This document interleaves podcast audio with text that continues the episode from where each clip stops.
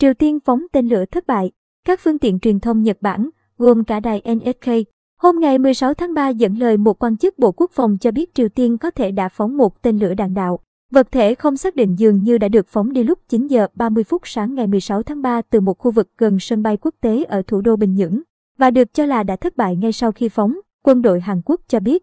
Đại diện quân đội Hàn Quốc nói rằng tên lửa của Triều Tiên đã không đạt được độ cao mong muốn và nhà chức trách đang tiến hành phân tích thêm về các thông số kỹ thuật của tên lửa. Khu vực trên đã được sử dụng cho hai vụ phóng tên lửa trong vài tuần qua. Triều Tiên nói rằng đó là các vụ thử nghiệm hệ thống vệ tinh.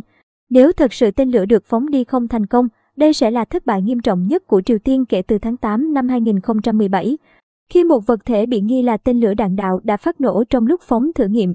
Triều Tiên thường không bình luận về bất kỳ cuộc thử nghiệm tên lửa nào cho đến ít nhất một ngày sau khi sự việc diễn ra.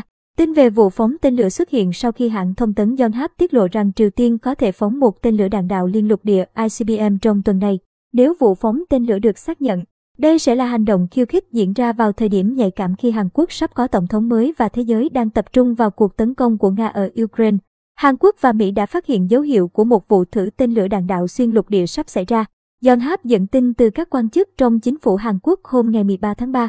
Tuần trước, Mỹ cho biết Triều Tiên thử tên lửa vào ngày 26 tháng 2 và ngày mùng 4 tháng 3 với mục đích kiểm tra các yếu tố của ICBM mà các chuyên gia vũ khí tin rằng nó có thể được trang bị nhiều đầu đạn nhằm áp đảo hệ thống phòng thủ của Mỹ.